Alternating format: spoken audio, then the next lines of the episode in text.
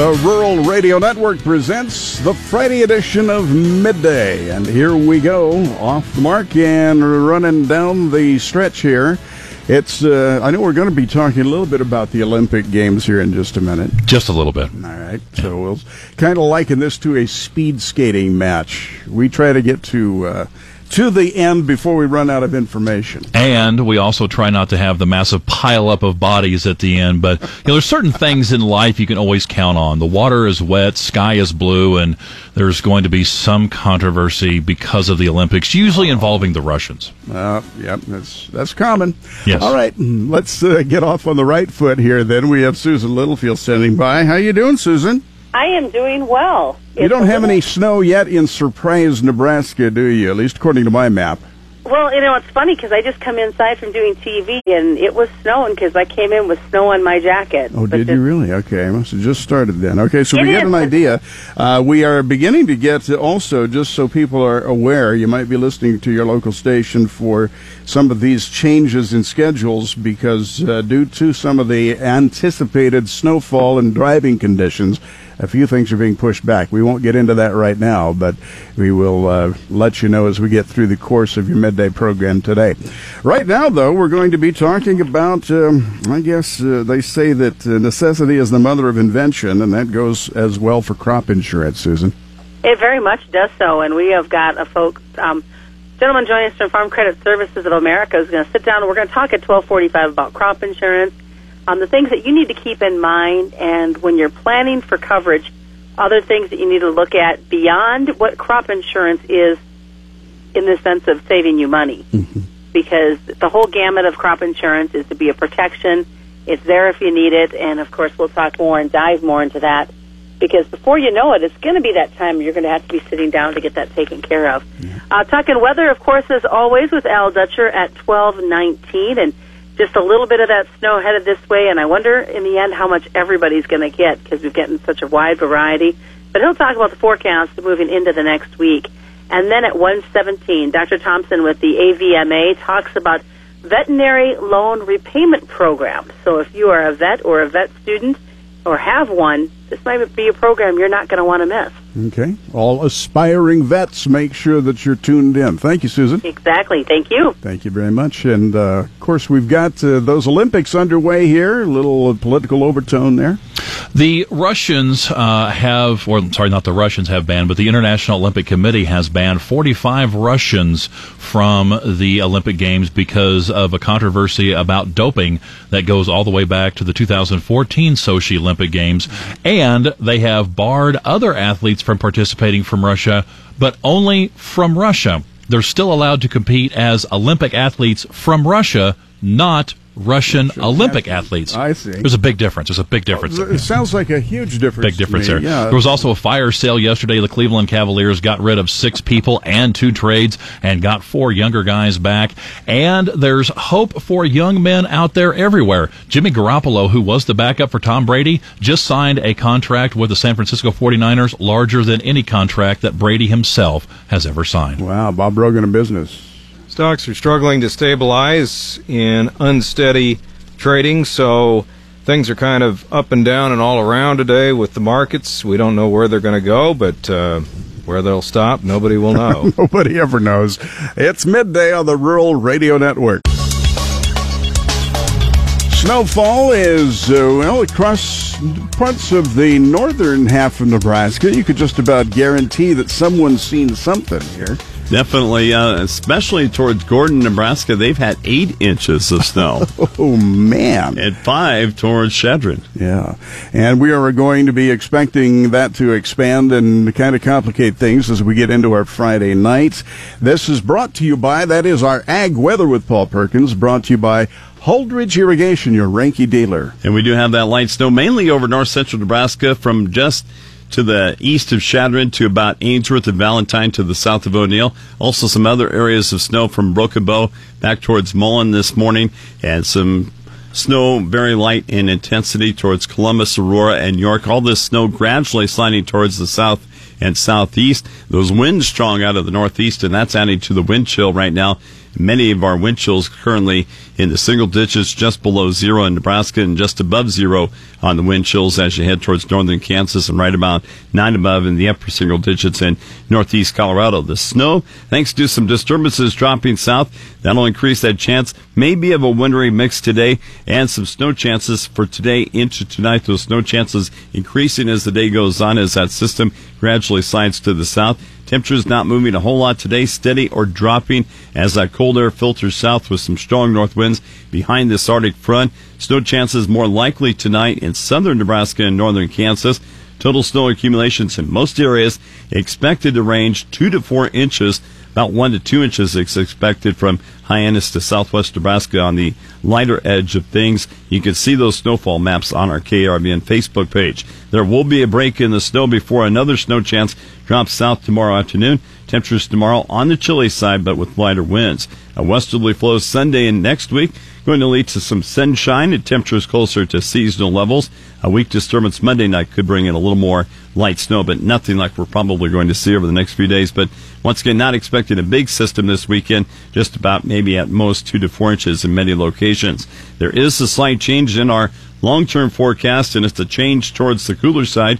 Temperatures in Nebraska and Kansas look to be slightly cooler than normal for Wednesday through February 2nd. The low number of precipitation expected Wednesday through the 22nd for both Nebraska and Kansas. Weather factors in the markets include minimal rain for Argentina and only light moisture for the southern plains. Periods of snow will linger across the lower Midwest the next several days. That heavier rain will continue to fall in the southeast U.S. Bitter cold across the northern plains and upper Midwest will ease significantly early for next week. Dry weather will persist through the middle of next week for across the southern high plains. That moisture in the form of some mainly light snow for the southern plains wheat area is about seven to ten days out. Not enough, most likely, to ease any drought conditions. Crop prospects in central Argentina will continue to decline. Scattered thunderstorms and some cooler temperatures this weekend, easing the crop stress, but unlikely to improve the prospects much after heat and dryness much of this growing season. A drier trend in southern Brazil should end this weekend. Crops continue to do well since it's not been too hot. Wet conditions returning in Mato Grosso may further delay soybean harvest and second corn crop planting. Now, we have also seen a couple of things uh, fall here schedule wise, and I was a little bit surprised to see that the Kearney High School basketball game uh, or games with Omaha North have been postponed due to expected travel conditions. Is it going to get that bad? Well, you know, that couple of inches of snow, I, yeah, I'd imagine they're concerned driving a bus with those kids on it. I probably just okay. don't want to risk it. A little bit of wind, plenty of cold, and exactly. if, again, if you want to check those uh, expected snowfall amounts, you can go to the KRVN Facebook page. Our ag weather with Paul brought to you by Holdrege Irrigation, your Reinke dealer. And also, if you want to make sure your event's still going on, you can check our closings and cancellations page at krvn.com before you leave today. All right. Good place to go, krvn.com.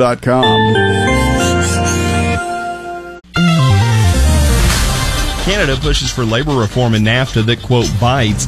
Tyson warns outside industry factors will cause a rise in prices at the meat counter. And if you're looking for a weekend activity, you may want to start on your taxes. That's all ahead on the Rural Radio Network. I'm Clay Patton. Canadian Foreign Minister Chrystia Freeland lobbied for her country's proposal to beef up labor standards among the NAFTA countries during her testimony before a legislative committee this past week. She said the labor proposals are among the strongest Canada has introduced as part of a trade negotiation and are meant to protect those who believe globalization has left them behind. This is a set of proposals that would bite. Freeland said, It's not fair for Canadian workers to be exposed to the race of the bottom where labor standards are lower. At the latest round of NAFTA talks, labor leaders and some lawmakers pointed to the lack of labor rules in NAFTA as a possible way for the U.S. to address concerns about manufacturing jobs headed towards Mexico. In other ag news, freight may hurt beef prices. Tyson Food Inc.'s chief executive said rising freight and labor costs will mean higher meat prices for U.S. consumers. Tyson projected a nationwide shortage of trucks and drivers that'll add around $200 million to the meat company's cost this in 2018, while rising wages for packing plant workers also increase expenses for the biggest U.S. meat processor by sales.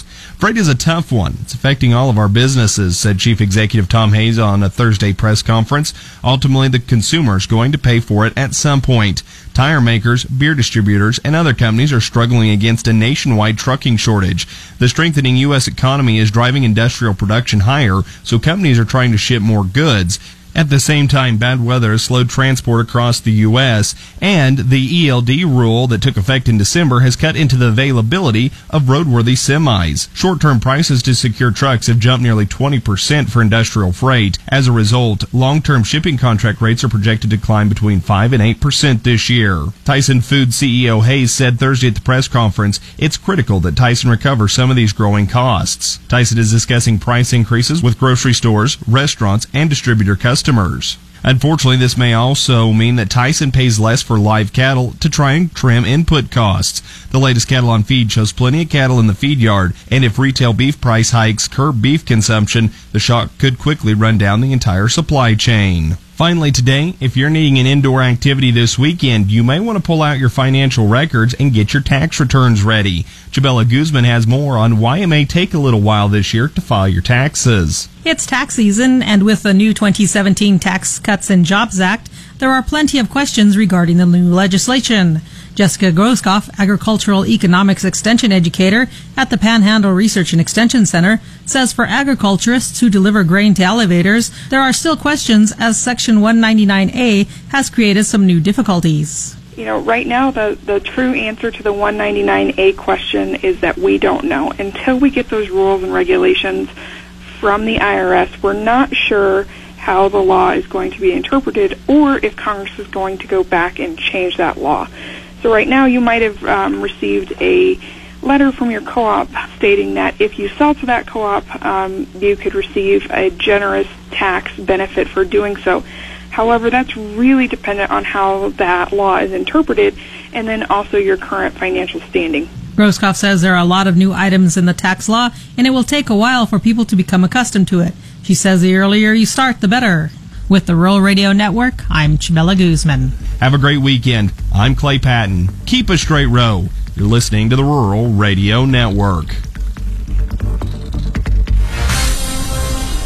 Shaylee Peters joining you back here on the Rural Radio Network. It's time again this week to visit with Nebraska Extension agricultural climatologist Al Dutcher. Al, some parts of the state seeing snow earlier this week and a warm up for some parts of the state. What can we expect headed into this weekend and next weekend? More snow, or what do we have on the radar there, Al? Well, certainly it's not going to melt off over the next couple days. In fact, many locations will probably add an inch to anywhere up to three inches, depending on where you are located in the state. We're going to have to wait a few more days for us to reach that freezing mark, but we have this cold front with the Arctic air moving in. There is a convergence zone with very, very weak lift aloft. With these cold temperatures, of course, it doesn't take much in the way of any moisture to produce light, fluffy snow, and that's what we're seeing. And as that uh, cold air sags toward our south, in the mid layers of the atmosphere, we'll have some energy moving across the state that will support a continuation of these light snow trends as it sags toward the south.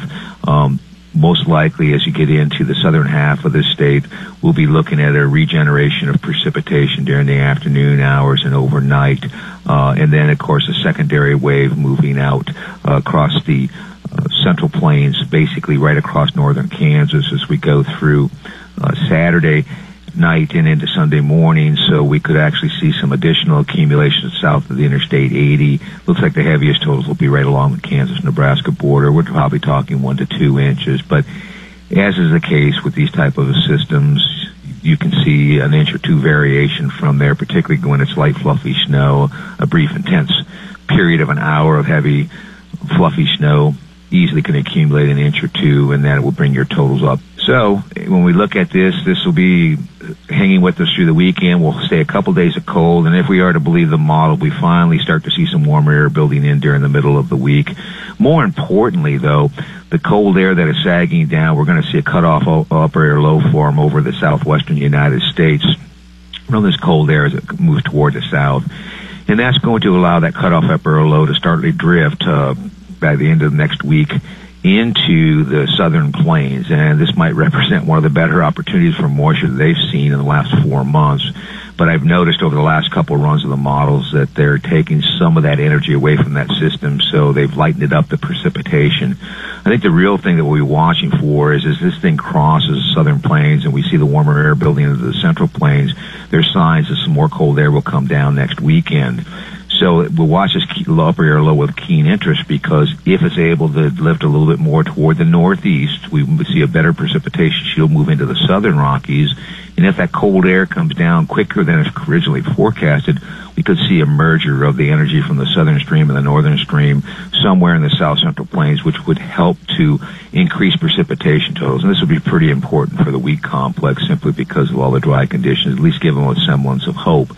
As we go farther out into the future, a lot of uncertainty. It does appear that a warmer trend will build in as we as we go into later in the month. But the model's been saying that now for a couple of weeks. We know we'll get a break from it eventually. So this is a very important stretch we're coming into these next two months. As it goes, most likely we'll go our chances for either a very uh, wet summer or unfortunately a very dry summer. So we're just going to have to wait and see how this plays out. But at least there is some hope into the near future that we will start to see some energy moving into the western United States, and maybe that'll translate into some more robust precipitation activity, particularly for the central and southern plains. All right, thanks so much, Nebraska Extension agricultural climatologist Al Dutcher. For more, you can visit ruralradio.com. You're listening to the Rural Radio Network. You're listening to Midday on the Rural Radio Network, and it's time to check sports now with Brandon Bennett. Good afternoon, Dirk. Well, the old saying that success breeds success is only partially true because success also breeds a number of copycats. The Minnesota Vikings have hired Super Bowl champion Philadelphia Eagles quarterbacks coach John DeFilippo as their new offensive coordinator.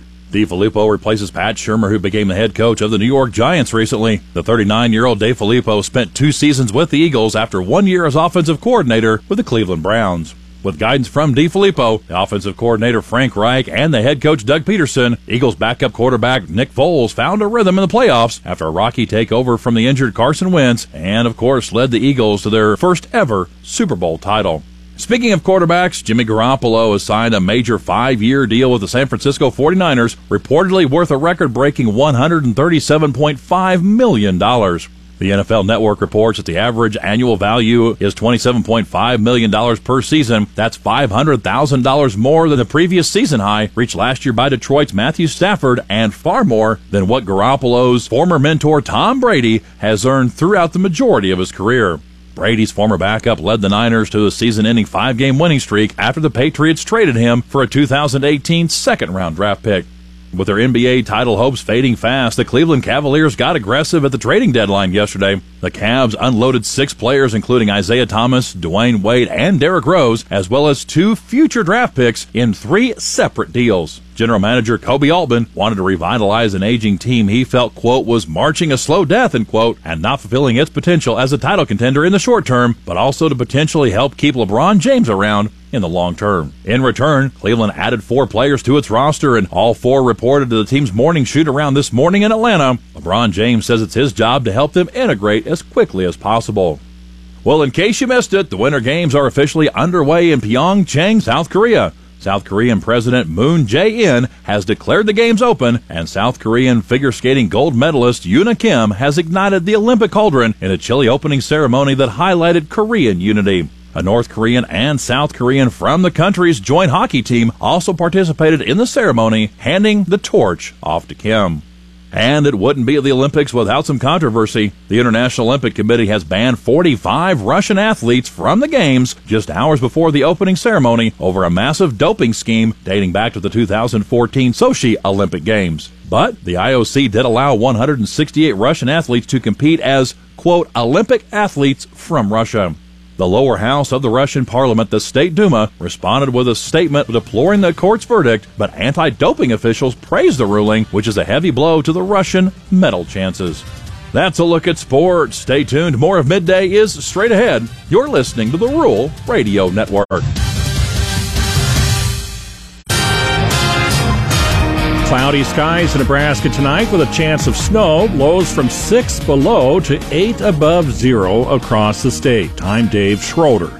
Senator John Murante went before the Legislative Committee yesterday to talk about his legislation to address potential voter fraud. Senator Murante attended the hearing with Missouri Secretary of State Jay Ashcroft, who talked about his state's passage and implementation of a constitutional amendment calling for a photo ID requirement to vote.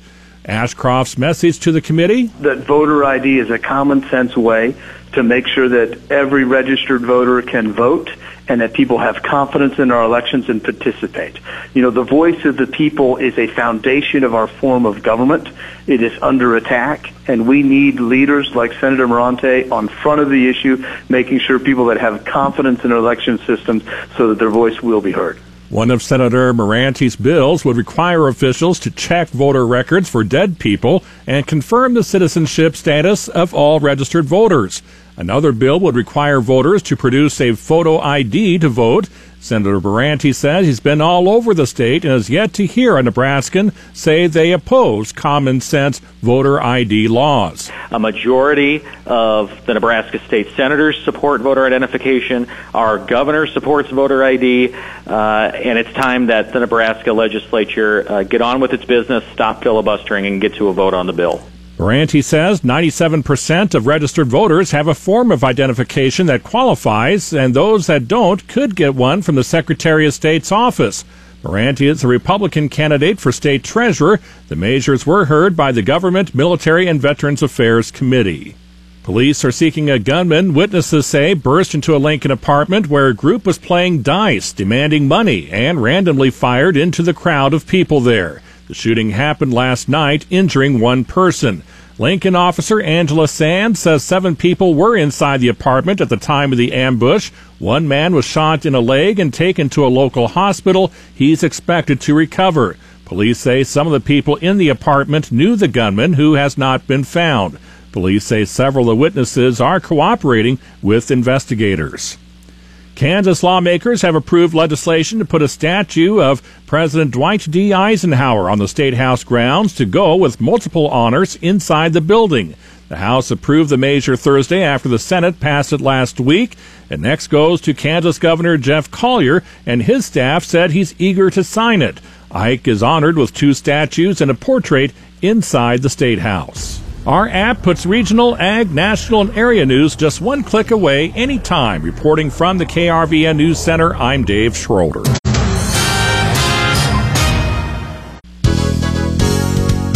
If you raise crops, you know the importance of crop insurance. Good afternoon. I'm Susan Littlefield on the Rural Radio Network.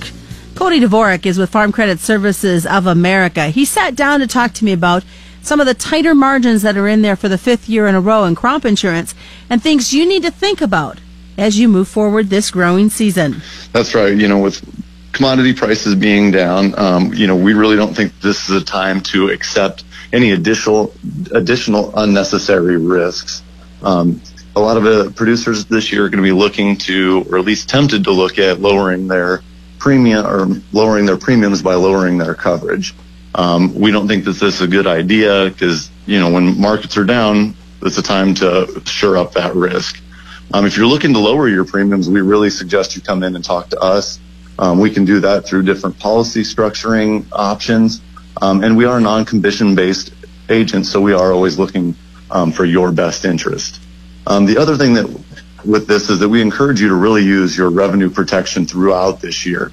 Um, the revenue protection gives you the ability to market your grain when profitable um, margins present themselves. So, would you say a majority of farmers then utilize risk management tools when it comes to doing some advanced marketing? Definitely. You know, we did a survey here at Farm Credit Services of America and found that a third of our producers really find that crop insurance gives them that peace of mind that they need when they're marketing grain during the growing season and it hasn't hit the harvester yet. Um, you know, and we certainly encourage this behavior. It's just, you know, one more benefit to crop insurance, and it can be the difference between a profitable year and not for a, for a producer. So, how can a farmer get the most out of their crop insurance money? Um, the first thing I would suggest is looking for those cost savings um, that you can take advantage of without hurting your um, coverage. Those might be through unit structuring, whether that's optional units, enterprise units, enterprise by practice, Um, we also suggest you take a look at your hail products. There's a lot of variance out there in the market between um, just products, how they work, and how they're priced.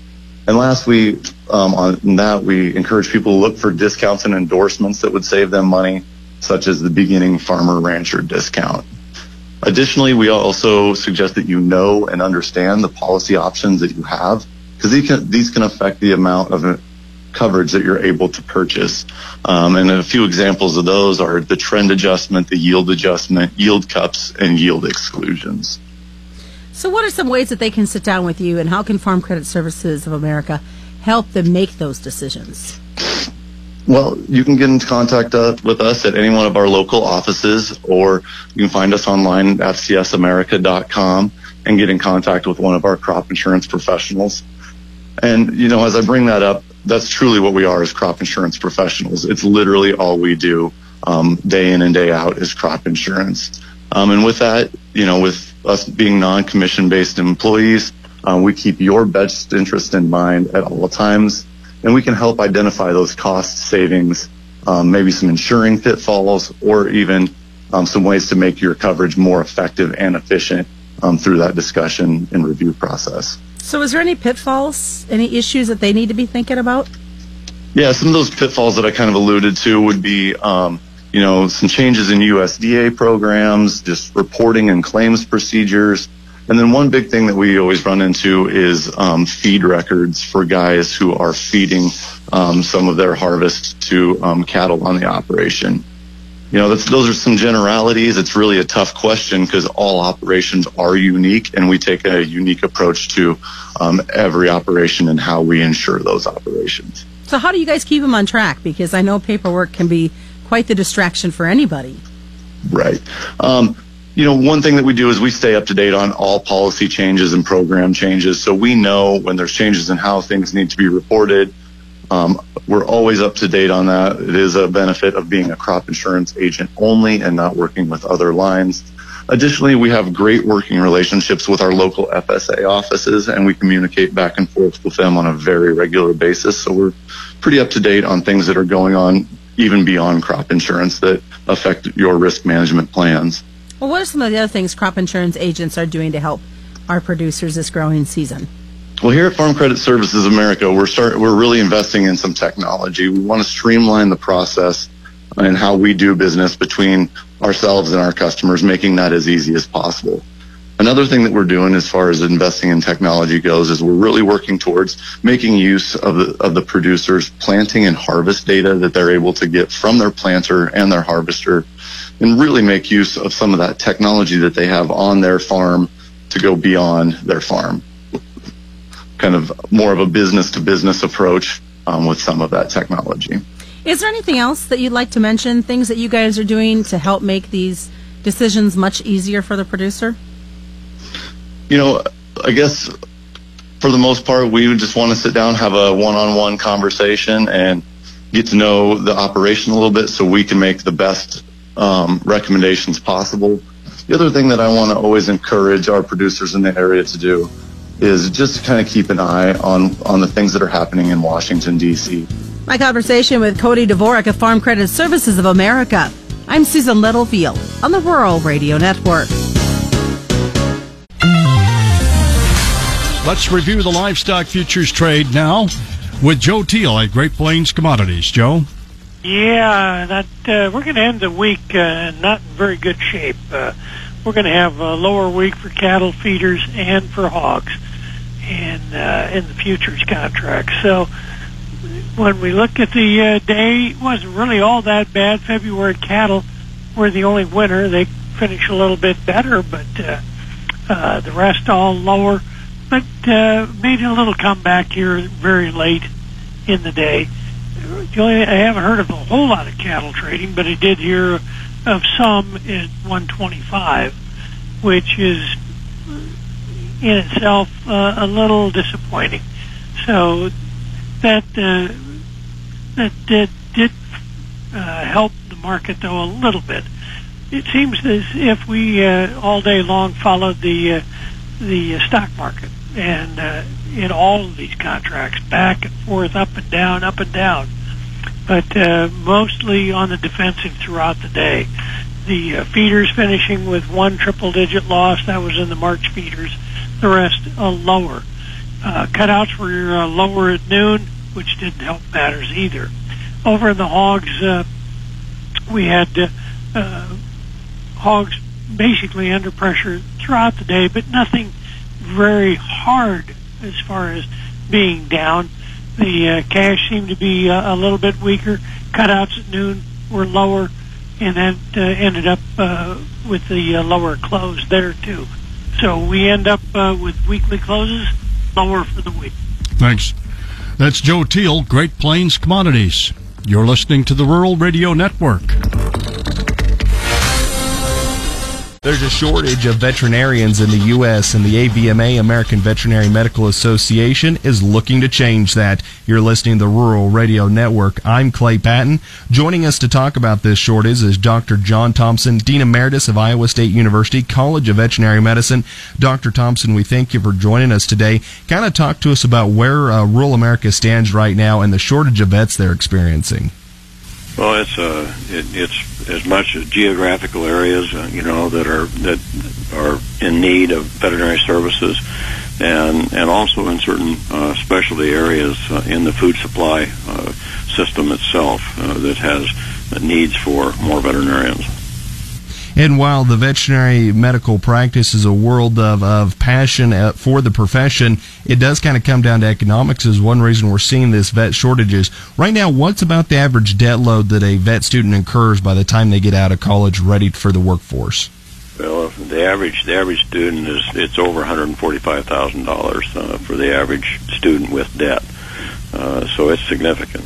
Dr. Thomson, that's quite a debt load that these students are incurring by the time they're ready to go back to the workforce.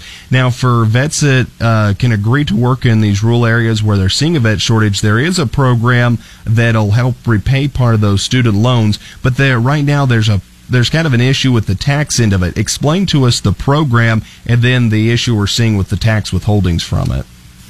Well, what what uh, the the awards go to uh, successful applicants that are willing to practice in designated areas uh, and provide uh, specific service, type services in that area. And for for that, uh, they are uh, they are provided twenty five thousand dollars in debt relief per year for three years, up to seventy five thousand dollars. But when the program was put in place, uh, we didn't realize that they were going to put a, a tax on that, and so uh, it has required the program to provide about $104,000 uh, to get $75,000 to successful applicants. To help offset this tax, the AVMA is supporting right now a congressional and Senate bill called the Veterinary Medicine Loan Repayment Program Enhancement Act. And Dr. Thomson, talk to us about how the Enhancement Act looks to kind of tackle this tax issue and make uh, more money available to the program for these rural vets. Well, we when we originally originally set the program up, we didn't have any idea that that uh, there was going to be a, a tax on on the awards given out, and you know, it was determined that that they should be that it that it should be taxed, and so what that's done is it's taken taken uh, about one hundred and four thousand uh, dollars for the program to be able to provide seventy-five thousand dollars of debt forgiveness uh, to the successful applicant, and if we could get that tax removed, uh, if just that many more uh, applicants would be be successful, and and it's it's kind of a an unexpected twist in the tax system, but hopefully we can get some support to relieve that. It's not other programs similar to that in the health professions, medical side, and this type of thing. They're not taxed, and so it it makes sense to get that tax removed. That's Dr. John Thomson, Dean Emeritus of Iowa State University College of Veterinary Medicine, talking to us today about the uh, AVMA support of Veterinary Medicine Loan Repayment Program Enhancement Act. You're listening to the Rural Radio Network. Lot of pressure on the grains today. Dewey Nelson on the Rural Radio Network. With us, John Payne, Senior Marketing Analyst with Daniels Ag Marketing in Chicago, and publisher of the newsletter This Week in Grain. Probably people in Chicago are more entrenched on, the amount of snow that you have gotten rather than the markets. And the uh, wheat trade today, boy, it led the way down. Yeah, so we had a snap tender in the overnight. Uh, Egypt came to the market and said, "Hey, we want we want some product and we need it soon." It wasn't an anticipated purchase, uh, and it, it, it was offered a little bit lower than it was last week. And I think that kind of set the tone for things uh, as we saw some shorts here cover. We're up about oh 15, 20, 20 cents, not quite 20 cents off the highs on the July, maybe 15 cents off the highs now from yesterday morning.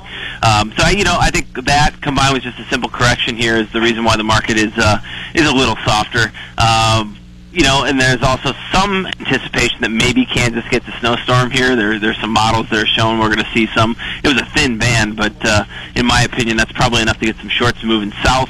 Uh, for the week, though, it wasn't wasn't that bad. Actually, closed uh, with a positive gain, so you can focus on that if you'd like. Speaking of positive gain, how about soybean meal? That is a head scratcher, Dewey. I think that's kind of the thought here. China's been saber rattling uh, quite a bit the last week. Oh, talking about soybeans and how they're going to tariff U.S. beans, and and uh, you know, which I think is complete BS. But uh, the re- reach around for that will be that they're maybe just import more meal, and that's what we've been seeing in these export reports. Throw in the fact that Argentina, who produces you know, essentially 50% of the world's supply of soy meal. They are not saying drought, but you know, this weather is very concerning down there, and there's there's some buying. So, uh, if the the patterns hold true with meal leading, I think you should see beans open higher next week. And do you find it positive that that March corn contract stayed above the 360 level? I do. I think corn is just you know we caught a little bit of a move higher. It was a little bit due to correct. I, I worry about March corn here going into delivery. I, I just I mean I've, I talked to folks from the eastern part of the belt all the way out to the western part of Kansas who grow corn, milo, and and, and soybeans and wheat, and they all are essentially looking at delivering product uh, in mass in the next two weeks. Given that you know they're going to be focused on actually farming the new crop after that, so you know delivery is not something that they want to be focused on as we get into the spring. There are some money needs, cash rents are due, so I don't think March corn has a lot of upside from that 367. I wouldn't be shocked to see us maybe push up to that 370 level. A lot of that will depend on Argentina rains. They got rain last night, and I think that might be the soft reason today. Thanks, John. John Payne, Senior Marketing Analyst, Daniels Ag Marketing Chicago. Go to danielsagmarketing.com. We closed two and a quarter to three and three quarters lower in corn. Soybeans four and a half to five and a quarter lower. Kansas City wheat down nine. This is the Rural Radio Network.